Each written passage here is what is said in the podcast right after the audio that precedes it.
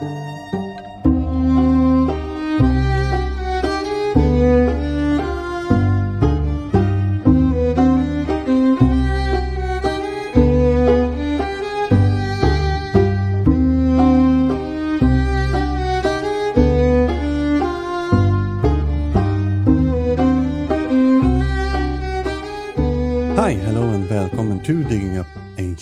This is the podcast where we examine strange claims about alternative history and ancient aliens in popular media.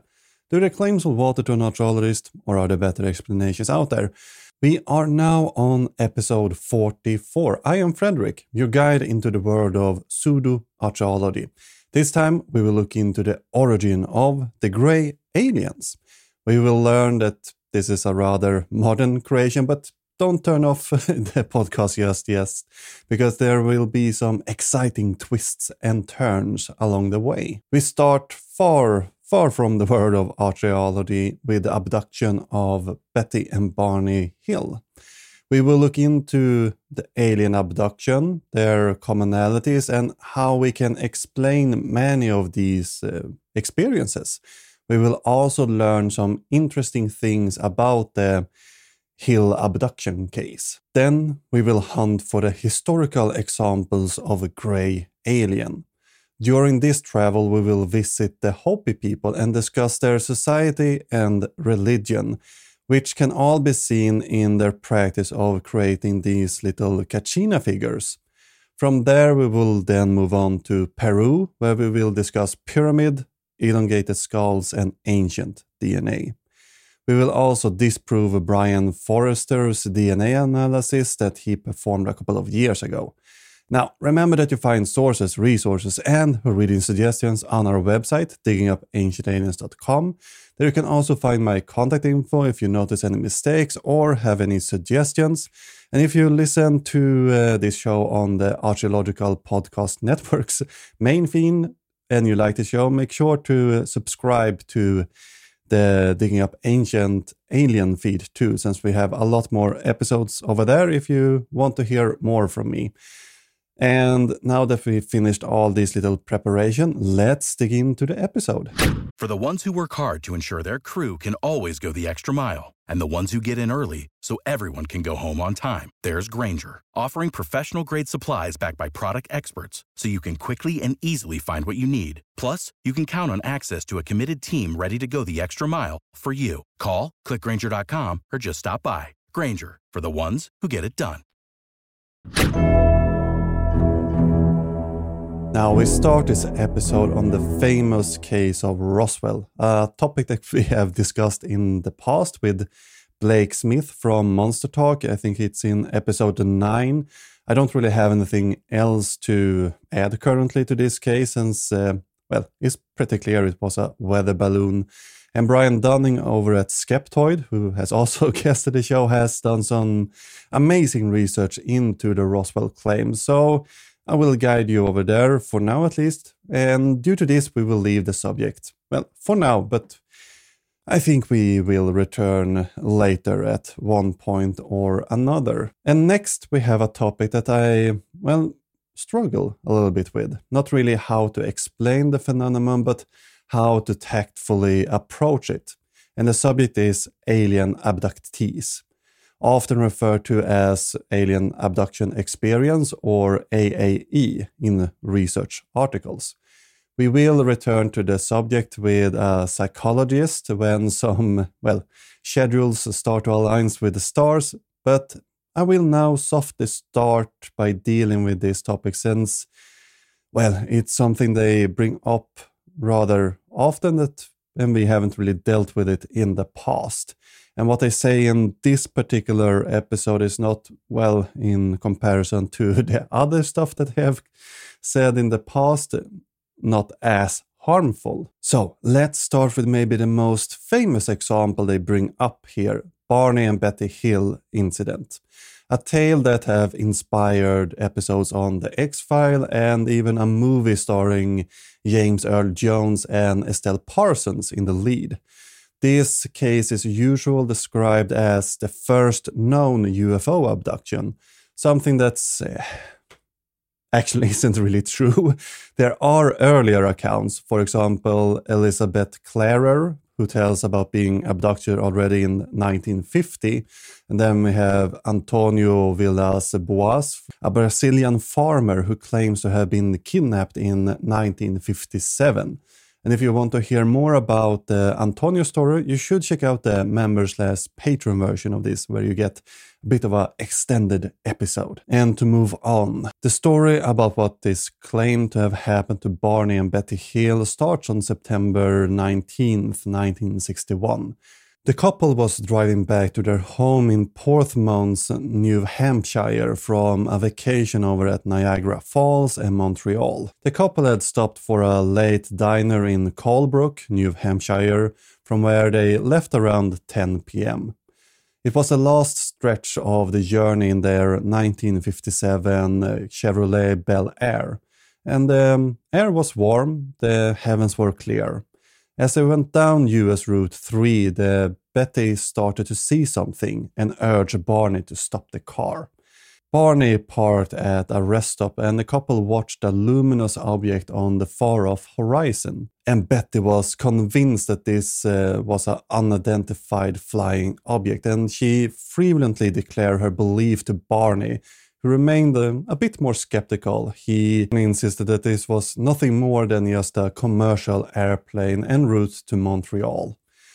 Now, Betty is, um, well, not Betty herself, but Betty's sister actually claimed to have had a UFO encounter previously, a few years earlier, and this probably colored uh, Betty's uh, well, influenced her conviction that she had seen a UFO too this time. The couple is then claimed to have witnessed the light following them on the journey until the light then suddenly forces them to a stop in the middle of the highway. And Barney described humanoid looking creature with glossy black uniforms and hat, which were kind of leather like according to him.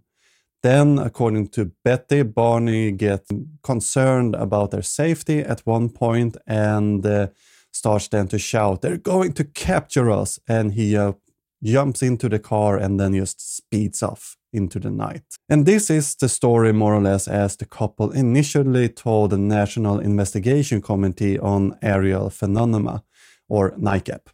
And independent UFO research group formed in 1950s and lasted well into the 1980s. And the Hills reported sightings just a few days afterward to Rickard Hall, who involved the group's maybe lead investigation, Walter Webb. And an interview took place in October 1961 and lasted for about six hours. And you might rightfully point out here that this account don't really contain any gray aliens or even an abduction. But if you listen to the well, alien abduction proponents, as uh, Jason Martell, for example, he puts it like this. The beings described by Betty and Barney Hill fit the classic case of a gray.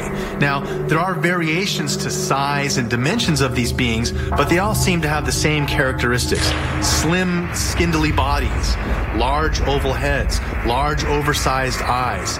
It is true that Betty and Barney Hill do speak about these elements, but they are not added until almost two years later. After this experience, Betty Hill is starting to have nightmare and she starts to journal these nightmares. And then she goes on to rework her accounts and rewriting these uh, journals and uh, telling Barney about these dreams and experiences for almost two and a half years. However, she did provide an earlier copy to Walter Webb in November of 1961, but it is the 1964 accounts that is the foundation for the myth and legends that we hear today. So in 1964, the Hills had agreed to undergo hypnosis to well, kind of recover memories as a part of a larger treatment for their anxiety attacks, and this was led by Dr. Benjamin Simon. And Dr. Simon has maybe gotten a bit of the short end of the stick here in the public reimagination of the story. More often than not, he is just referred to a hypnotist. Dr. Simon, however, was the head of neuropsychiatry at the Army's Psychiatric Center over at Mason General Hospital. There, Dr. Simon was involved in researching what then was referred to as shell shock, more commonly known today as PTSD. And within this research, Dr. Simon experimented with hypnosis to relieve soldiers' uh, stress. Hypnosis is, while surrounded by many medical claims, actually a real thing. And in clinical studies on pain relief, patients who have been hypnotized report that the hypnosis uh, well help them manage their pain better afterwards. An even better result is found in uh, people who is undergoing stress management treatment, where hypnosis have helped susceptible uh, patients. And I say susceptible since hypnosis don't really work on everybody. The technique most used today was developed over at Stanford and include a sliding scale called the Stanford Hypnotic Susceptibility Scale. So everyone fits on the scale that ranges from 0 to 12. So at 0, you're not susceptible. You will not be able to really be hypnotized. And if you're at 12, you, uh, well, you will most likely find yourself on stage acting like a chicken. And Dr. Simon didn't really put much stock in the um, UFO stories from the start. His main interest in the Betty and Barney Hill case was uh, the couple's severe anxiety and the fact that they were an interracial couple in a period where this wasn't uh, common and in most places even frowned upon. So this is Dr. Simon's reason for being involved with this at the start. And in the, as he points out in the foreword to John G. Fuller's book, The Interrupted Journey, the what interested Dr. Simon was not the UFO story, as I mentioned, but um, quote Mr. and Mrs. Hills presenting crippling anxiety, manifested by him in fairly open fashion, and by Mrs. Hill more in the form of repetitive nightmarish dreams. And as I mentioned, Dr. Simon didn't really take much stock in what the couple say during the hypnosis. Dr. Simon theorized the couple would be able to unlock their claimed amnesia quicker through the hypnosis compared to traditional therapy. He points out, however, uh, that while being hypnotized, you can still make things up. And, uh, well, he does not seem to believe the story that the couple is telling him during the hypnosis. And today we know that this form of regress memory theory does not really have an effect and most people who, well, the therapy is the wrong word, but most people who undergo this type of therapy uh, imagine things that happen to them or make things up to um, kind of conform with the, the hypnotist leading questions. Dr. Simon don't really discuss any of this, but it's a bit of hindsight 2020 for us on that since afterward the satanic panic and all of this uh, came and started to have uh, people look into the phenomenon a bit more. Now, the doctor intended to use a hypnosis session as part of, part of a more extensive therapy for the apparent stress presented by the couple. As I mentioned, Dr. Simon did not intend to investigate UFO, but he was trying to help them in a medical type of way. And I like to add that some of Barney's stress seems related to his experience as an Afro American in a predominantly white culture of 1960s. And within the recordings of his hypnosis session, he often talk about his fear of being subjected to racist acts. It's not really unfounded at all. I mean, it was just a when the UFO adopting took place, it was just a few years after the lynching of uh, Emmett Till over in Mississippi, and I'm sure that there's incidents or heinous acts after that too. Barney gives some insight into his concerns while doing simple things like renting a room at a motel and even entering a restaurant or just walking down in the park. he's wondering will they be accepted? Will they face racist? Will they be rejected? Or what will happen in any of these given situations? And I think this is something many people of color with is struggling even to this day. So some stress would, of course, um, come from this during this era in time. And as I mentioned, most of the later imaginations, movies, uh, TV shows, all of that that's based on the Hill story come from these uh, hypnosis sessions. Not the earliest investigation, the interview that they took right after, because that interview did not include these topics. So it is in the recordings of the hypnosis session that we find all these um, all these stories about the medical experiments, the star maps, and the gray alien, and uh, all of that already in these tapes. And I want to stress that um, the how they described the look of the alien changed quite a bit throughout the years. From you remember the early original leather wearing humanoid figures that Barney described. Betty goes on and then described them as short humans with black hair and Jimmy Durante nose. And Barney then, however, changed the story a little bit. He claims that um, on the spaceship he could see a, well, not an extraterrestrial being, but a red headed Irishman. And Dr. Simon asks, um, well, why is the alien look Irish?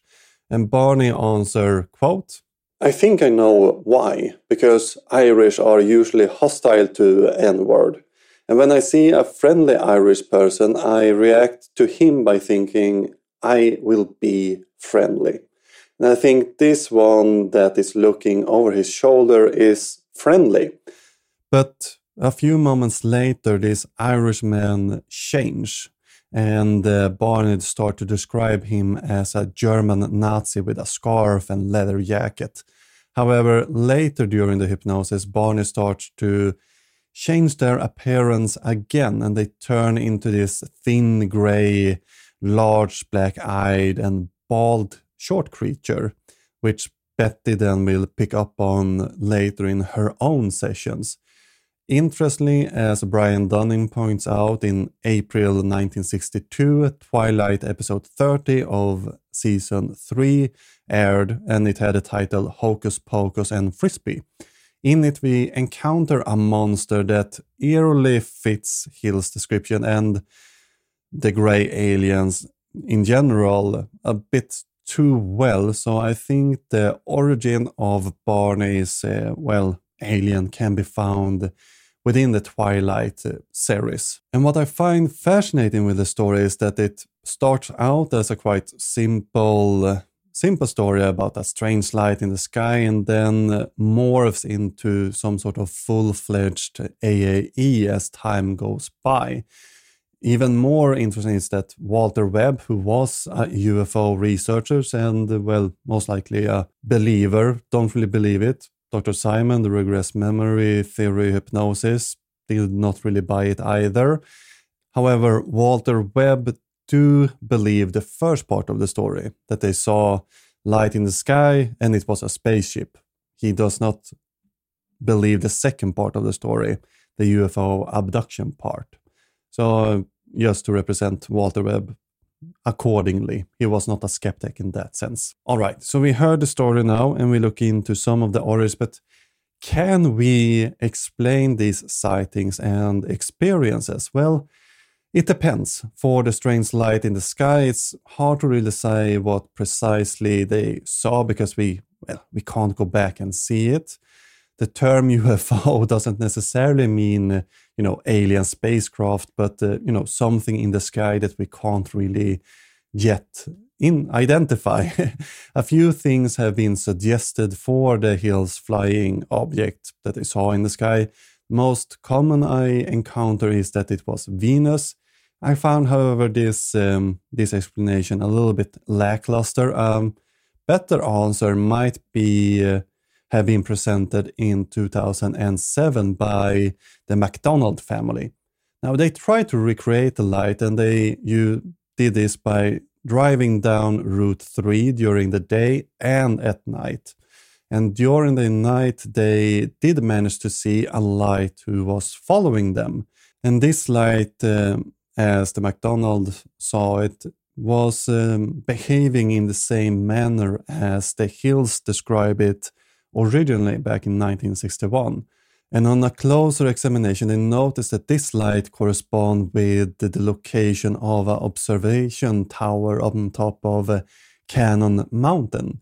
The tower had a bright light on top of it, and from the look of things, it seems to be a good candidate for what the hills saw. Unfortunately, the tower was torn down in 2008 and replaced with a new in 2011, and the new tower has a less bright light. And since then, no recent UFO sightings have been reported on this stretch of Route 3, at least. Do with that information with, uh, as you like. All right, how about these alien encounters then? How do we explain the abductions? Here, it would have been even better if we had a psychologist present, but there are several explanations behind the AAE. Some will relate to Betty's nightmares, which we already discussed. Something often left out of this story is that the um, abductees are sleeping. Betty Hill's abduction came to them in the dreams after they started to research the UFO phenomenon after they saw a strange light in the sky. And within the Ancient Alien episode titled The Greys, they interview a person who claims to have had a AAE named Kim Carlsberg. And I don't want to get too deep into her story, but Kim claims to also have seen a strange light in the sky.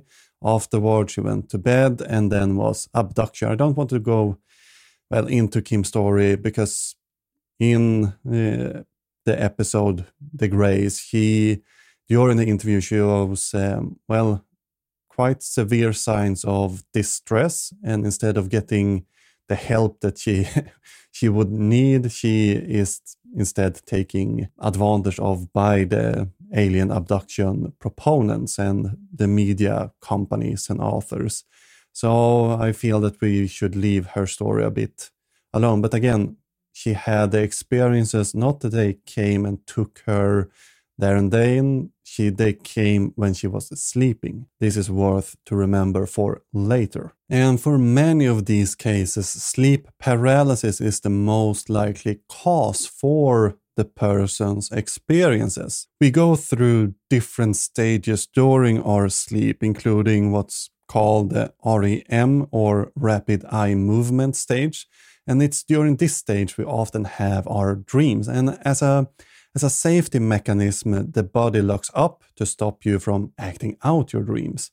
In some cases, people can become aware during this stage, referred to as awareness during sleep paralysis or ASP.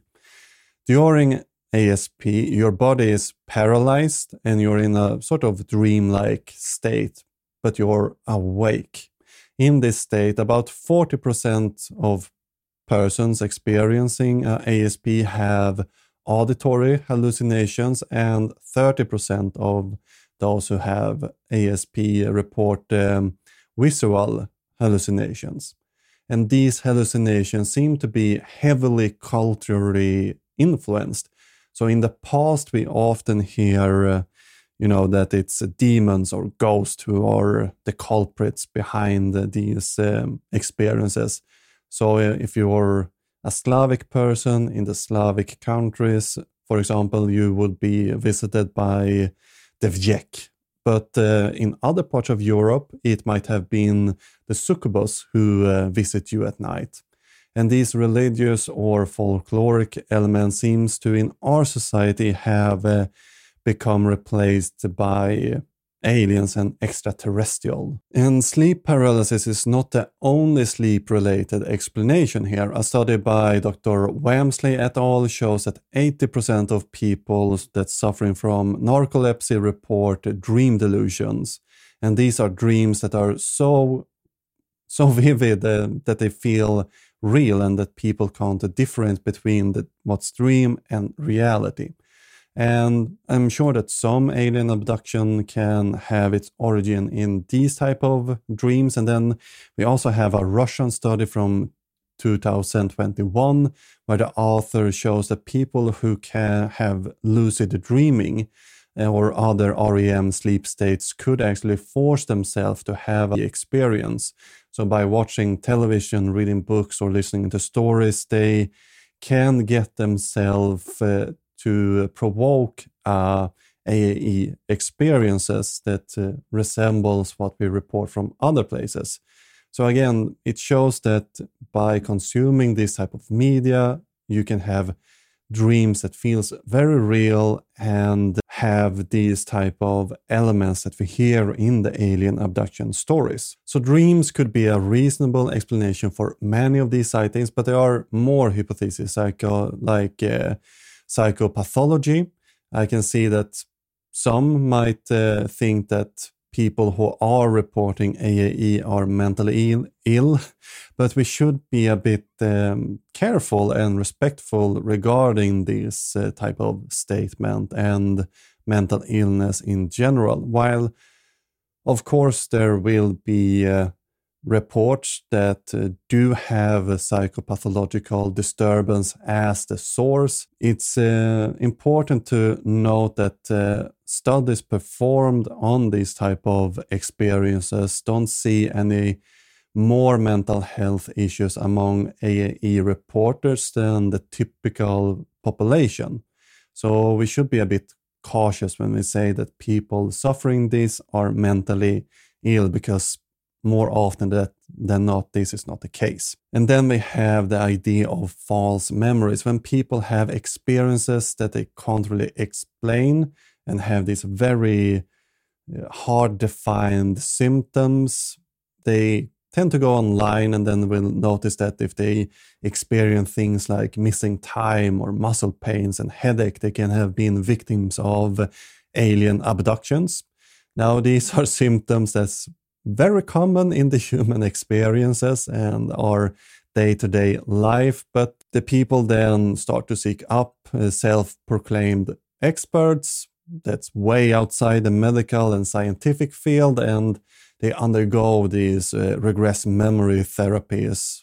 Again, therapy, not the right word, but another pseudoscientific method that then plant these as actual memories. So again, we see people who is taken advantage of that have uh, experiences, but instead of getting proper information, they're again taken advantage of. Most times, these uh, therapy session cost quite a bit of money.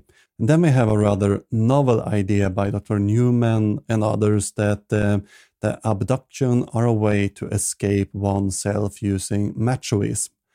To elude the stress in our everyday life, these people create a sort of, well, machoism fantasy, a BDSM fantasy, or perform the acts in reality where they then disconnect from themselves as a way to deal with it. And many of the description of AAE reports include things that would be viewed as uh, machoistic activities. We see in the reports the removal of control, humiliation, and the infliction of pain. All of these are items that's often kind of an integral part of the machoism experience.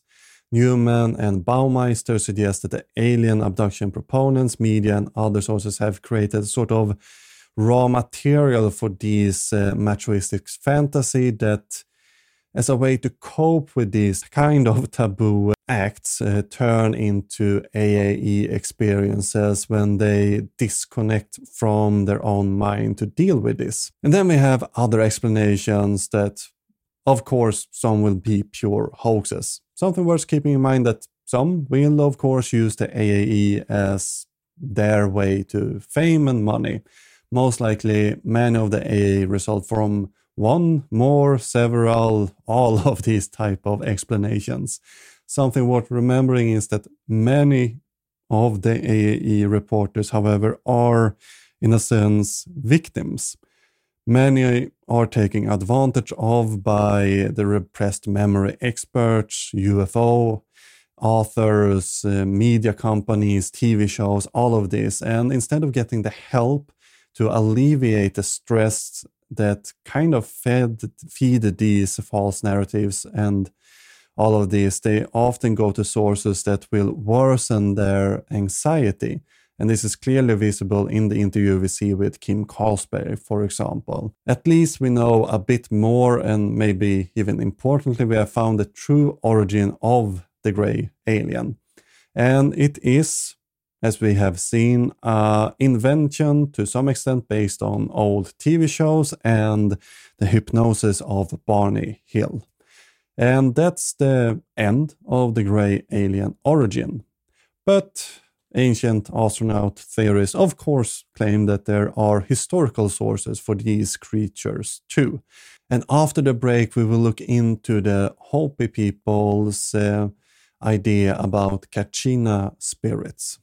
Hey, archaeology podcast fans. Anyone that's heard me on a show has likely heard me mention coffee one or probably a thousand times. Coffee, however awesome it is, has some downsides and should be consumed in moderation. That's why we partnered with Laird Superfoods. They've got lots of stuff, but their coffee and coffee creamers have been engineered to taste better, provide functional benefits, and don't contain any refined sugars. So, are you ready to feel more energized, focused, and supported? Go to lairdsuperfood.com and add nourishing plant-based foods to fuel you from sunrise to sunset. Use our promo code ARCPODNETFEED at checkout and save 15% on your purchase today. You can also click the link in your show notes. Everybody in your crew identifies as either Big Mac Burger, McNuggets, or McCrispy Sandwich. But you're the filet fish Sandwich all day. That crispy fish, that savory tartar sauce, that melty cheese, that pillowy bun. Yeah, you get it. Every time. And if you love the filet of fish, right now you can catch two of the classics you love for just $6. Limited time only. Price and participation may vary. Cannot be combined with any other offer. Single item at regular price. Ba da ba ba ba. For the ones who work hard to ensure their crew can always go the extra mile, and the ones who get in early so everyone can go home on time, there's Grainger, offering professional grade supplies backed by product experts so you can quickly and easily find what you need. Plus, you can count on access to a committed team ready to go the extra mile for you. Call, clickgrainger.com, or just stop by. Grainger, for the ones who get it done.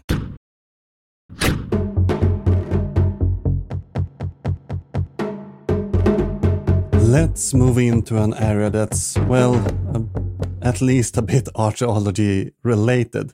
Maybe not that much, but uh, here we go.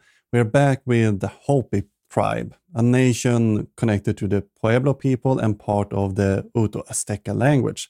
It's not the first time we have visited Hopi people during our journey here, but Giorgio, well, I will let Giorgio describe why we are here. The translation for the word Kachina is very simple. It means teacher.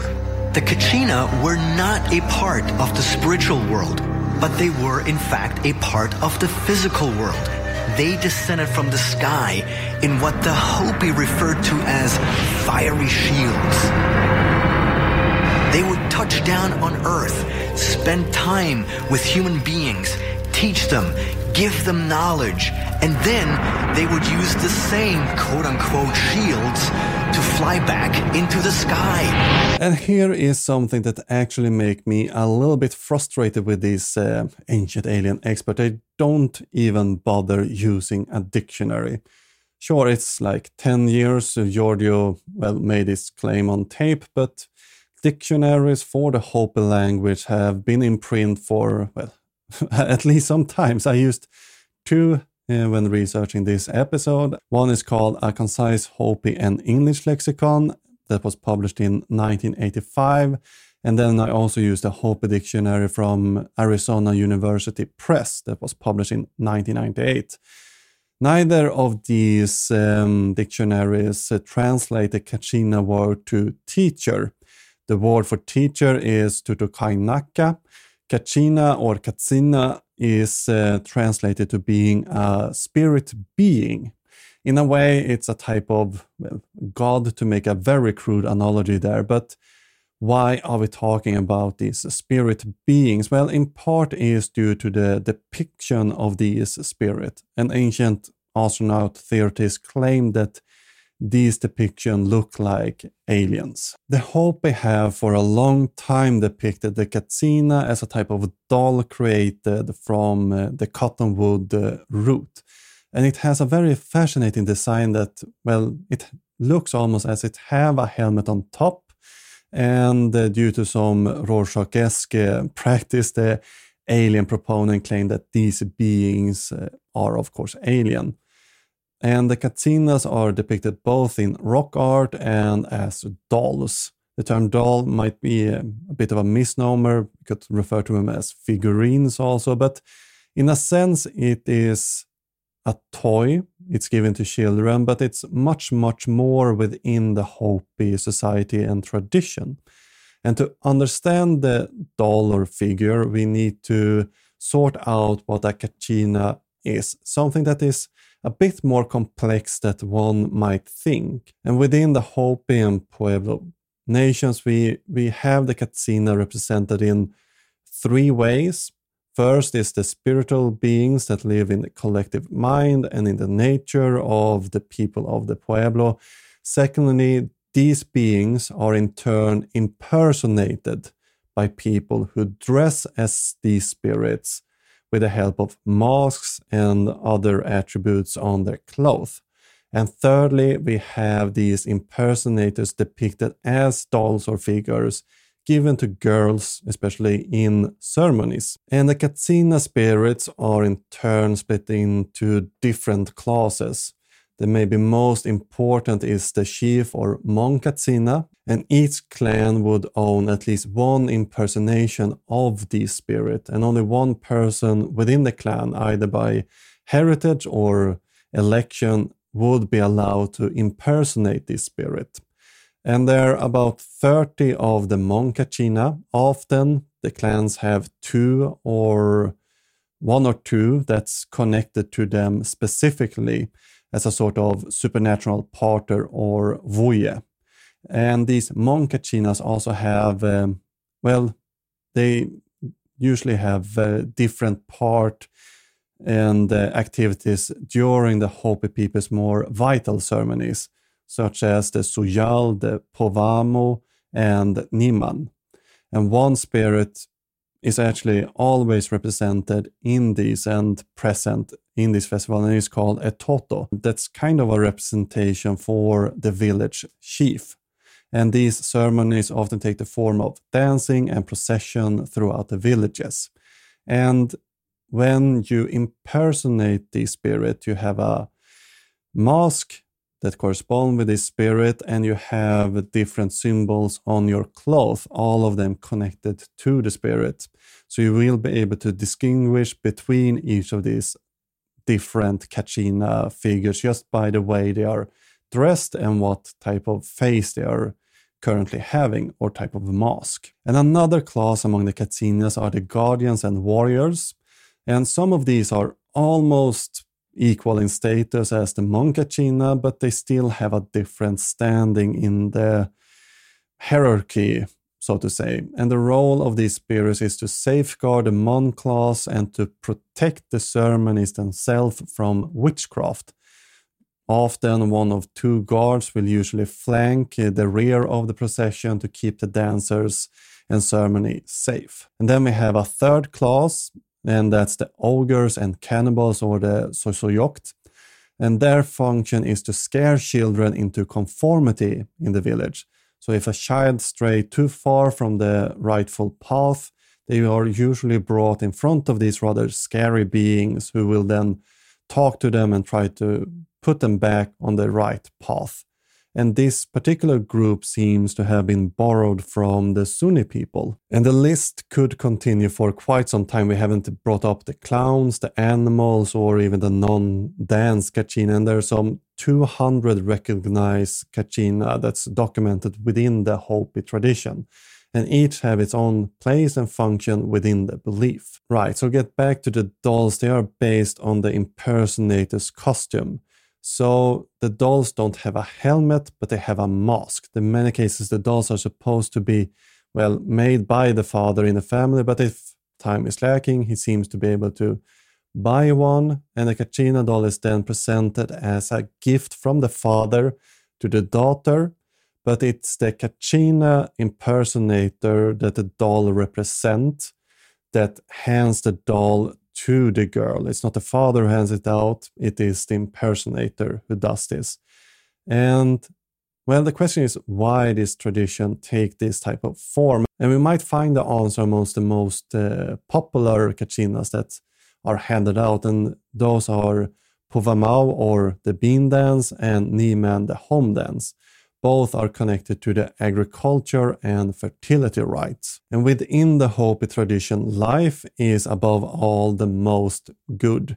And as bringers of life, the women in Hopi society have a rather special place. And the dolls seems to or could be gifted as a way to ensure that food and other blessings multiply because um, the children are often taught that what the doll touches will multiply later on. In the tradition, the Katsinas are bringers of life, and women have the same status there. And the interesting part is that while the dolls have this type of supernatural connection, the dolls themselves are not sacred objects in a sense. There's no ritual songs or anything else connected to creating a Kachina dolls. And they seem to exist on a interesting plane of being both a well supernatural object and a child's toy at the same time. And when the girls get the dolls, boys usually get a bow and arrow from their father. Interestingly, warfare and childbearing seem to be talked about in more or less the same way both activities, and might not be the best word there again, but both of these activities incorporate blood and life threatening danger. And the purification rite is remarkable symbol between a warrior and a woman giving birth. And when I say that the Hopi culture put the women in a different standing compared to other cultures. I really mean it. It it is the woman who is the head of the house, and when a couple gets married, it is the woman who bring the husband home to her family.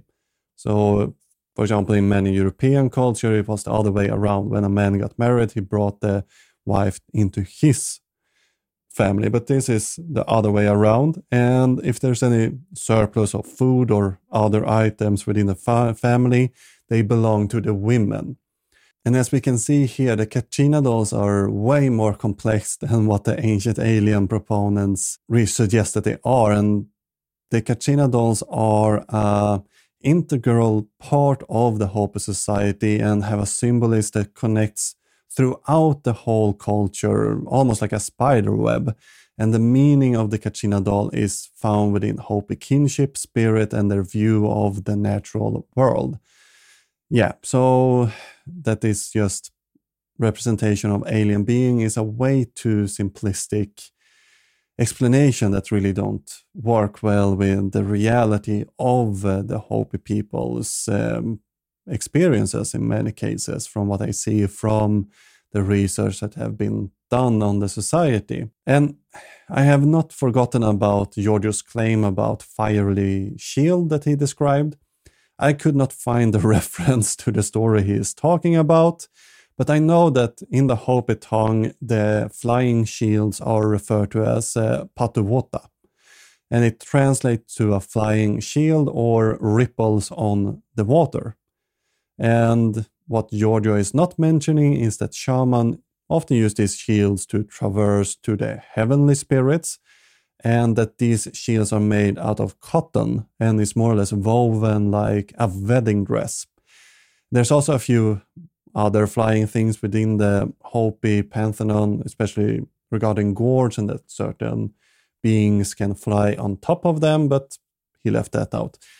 So are the Hopi traditions and Kachinas evidence of grey aliens? No, it's still the grey aliens come from the Betty and Barney Hill hypnosis. It doesn't really fit within the Hopi tradition. But are we saving the best evidence for last? Could DNA prove that uh, the grey alien hypothesis is correct? Stay tuned after these messages and find out. Join us today during the Jeep Celebration event. Right now, get 20% below MSRP for an average of 15178 under MSRP on the purchase of a 2023 Jeep Grand Cherokee Overland 4xE or Summit 4xE.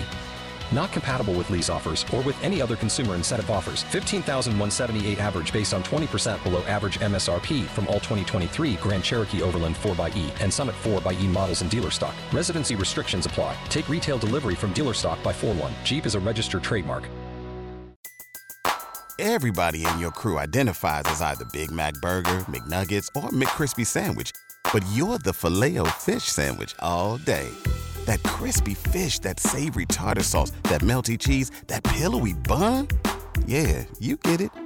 Every time. And if you love the filet of fish, right now you can catch two of the classics you love for just $6. Limited time only. Price and participation may vary. Cannot be combined with any other offer. Single item at regular price. Ba da ba ba ba.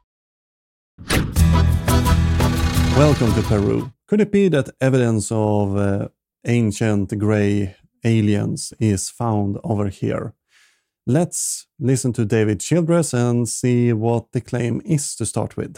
One of the things that you see around the pyramids here on coastal Peru is that they're associated with these skulls. It would seem that those elongated skulls were half alien, half human. And in fact, some of the recent DNA testing that's been done here in Peru is indicating that these people are somehow half human and half some other race. So there's a bunch of things going on here. We have pyramids, we have elongated skulls, and we have DNA testing. What we don't know is a time and a place, or we know it's Peru, but and that we're in the coastal region, but Peru's coast is fairly large, and we don't know what period we are in. This vagueness, I believe, is intended in a way that way Childress can connect the origin of the pyramids with aliens and alien visitors. And that way the alien visitors could have mated with us humans.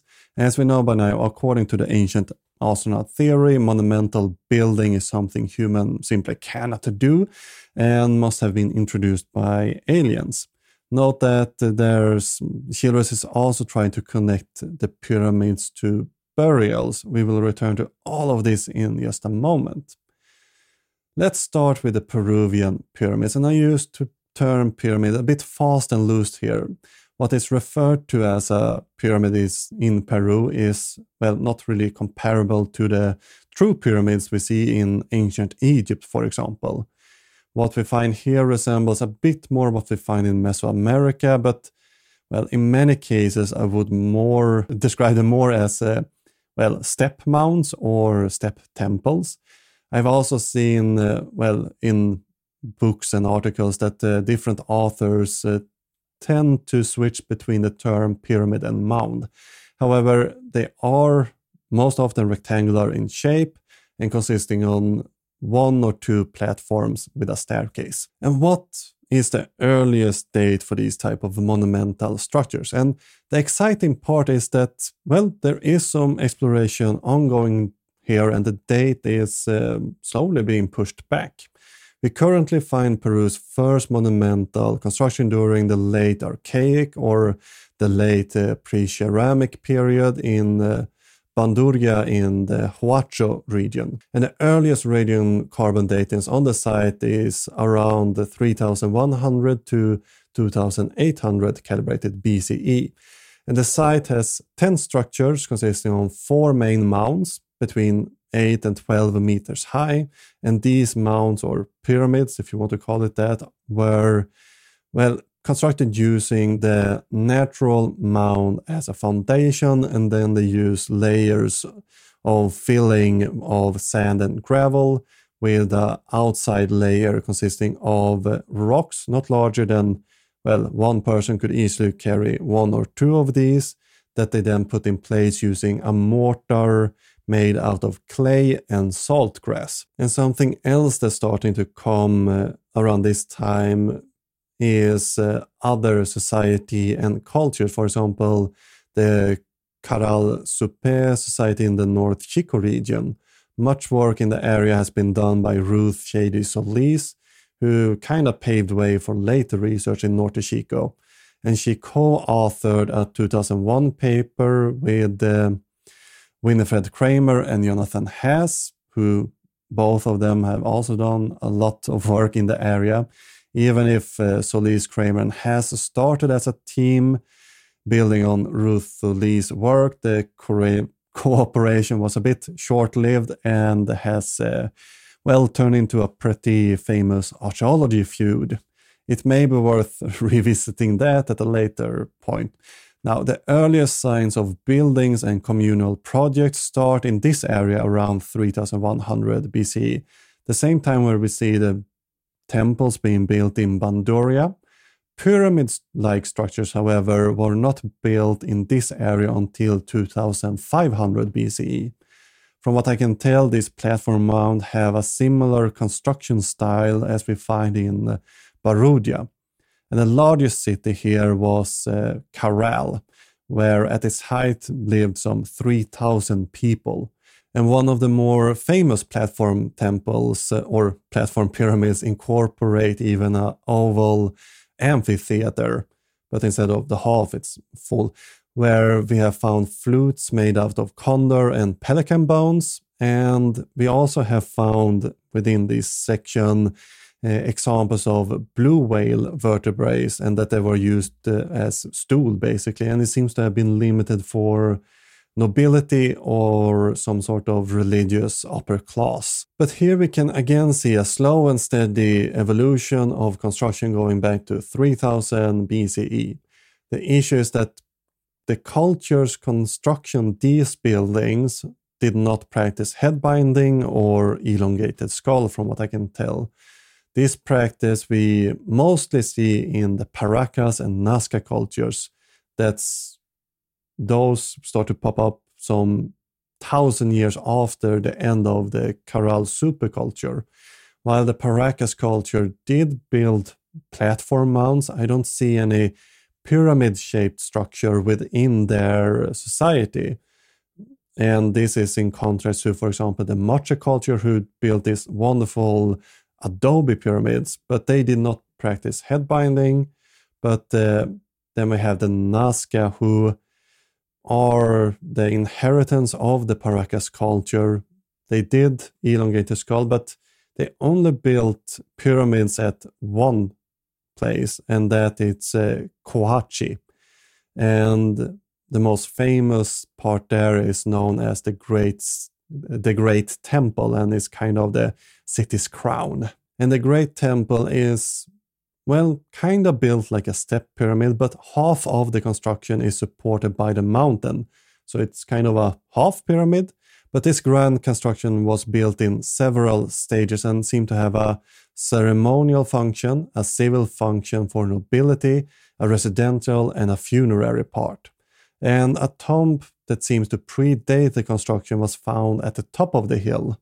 Larger burials have been found after, but it seems as the temple was not built as a tomb per se, as uh, its uh, original function. It was built as a temple or even a noble place for nobles, but the temple was not built as a grave to start with. And I think it's worth stressing that the Nazca did not build the pyramids as tombs, they had a different function, and we know quite a bit about the Nazca burial pattern.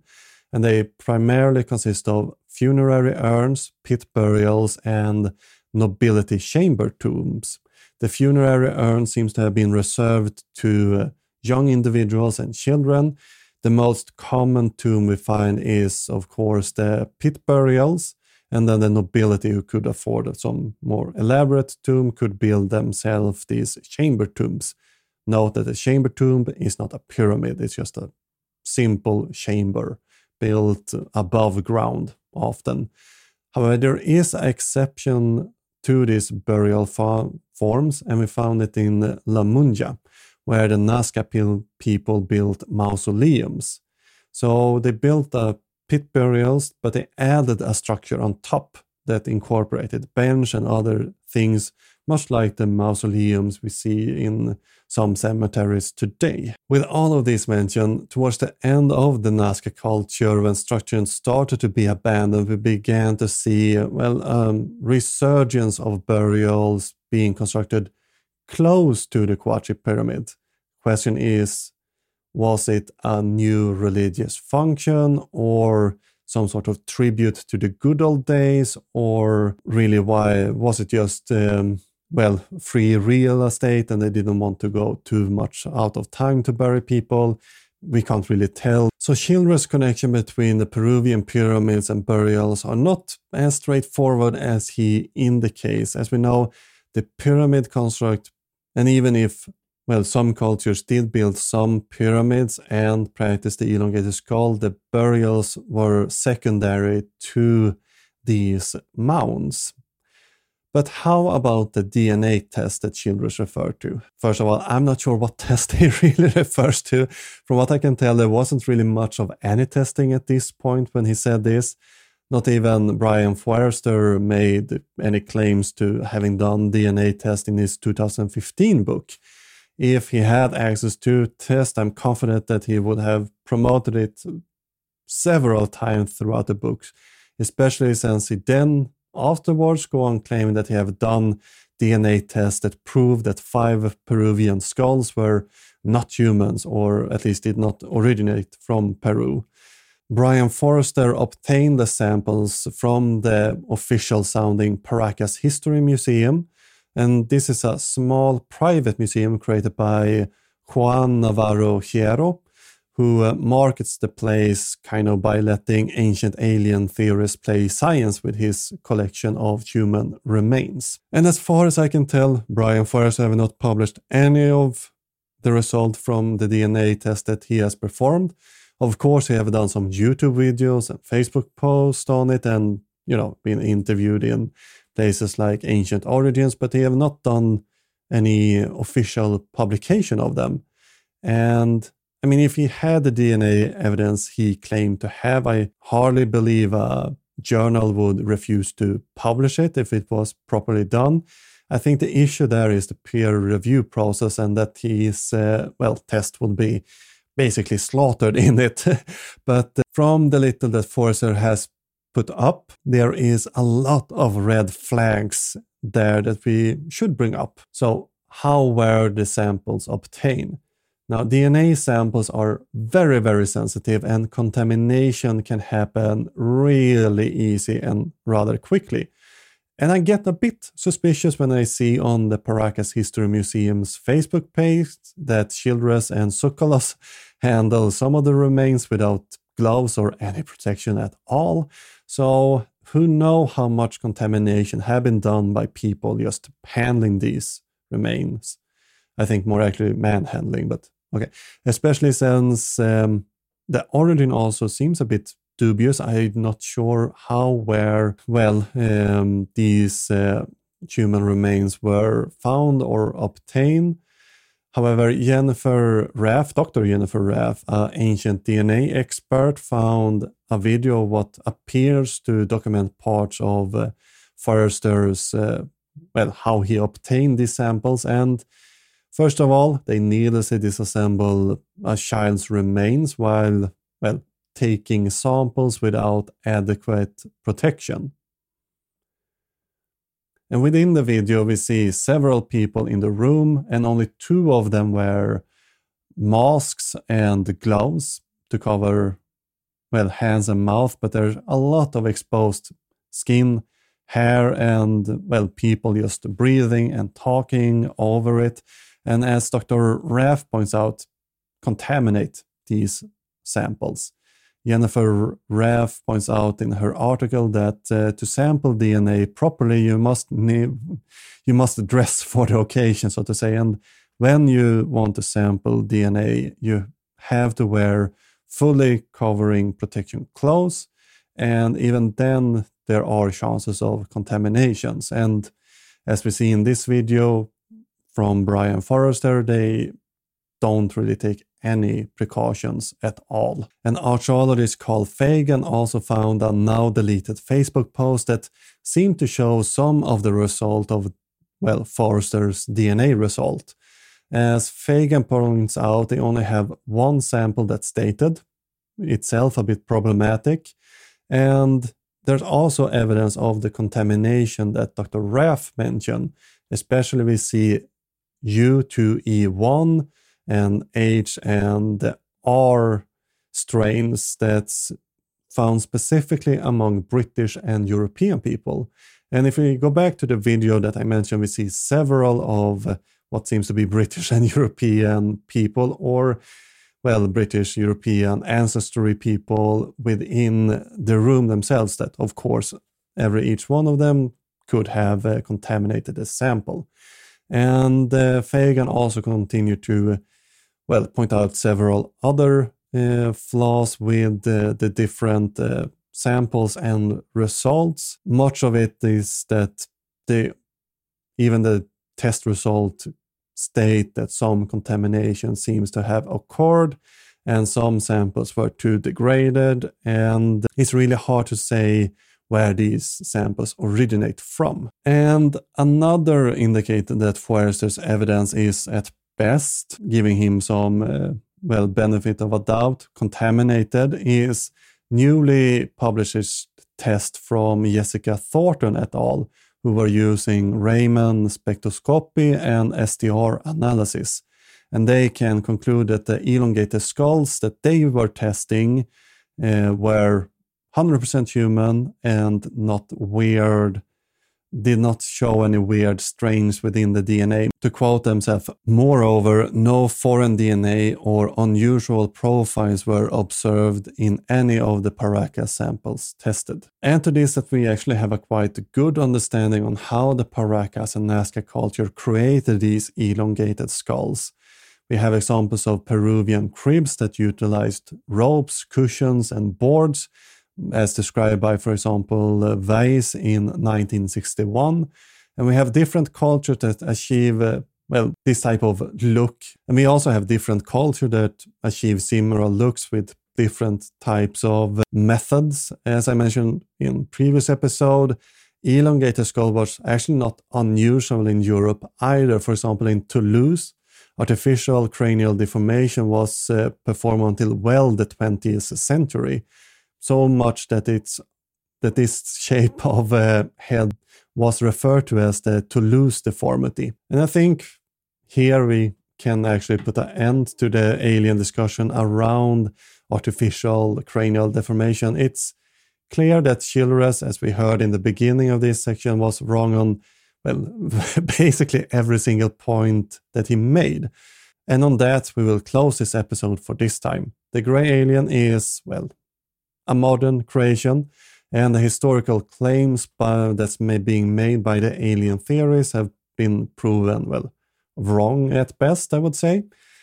Now, make sure to return for another installment of Digging Up Ancient Aliens. But till then, remember to leave a positive review anywhere you can, such as iTunes, Spotify, or to your friend at the Trench. I would also recommend visiting diggingupancientaliens.com to find more info about me and the podcast. You also find me on most social media sites. And if you have comments, corrections, suggestions, or want to write that email in all caps, you find my contact info on the website. There you also find sources and resources that I use to create this podcast and um, a bit more of some more reading suggestions. And if you want to support the show, a bit extra, you can uh, join Patreon or become a member, and that way unlock a bit longer episodes, bonus contents, and all of that. Or you head over to the Archaeological Podcast Network, become a member there. You get the same boons, plus you unlock access to all the other stuff that the network puts out. You get some great value, you're supporting good content. Check it out if you want. Sandra Martelor created the intro music and our outro is made by the band Trallskruv, who sings their song Tinfoil Hat. Link to both of these artists can be found in the show notes. Until next time, keep shoveling that science. Men jag skyddar mig för jag har foliehatt Och så säger ni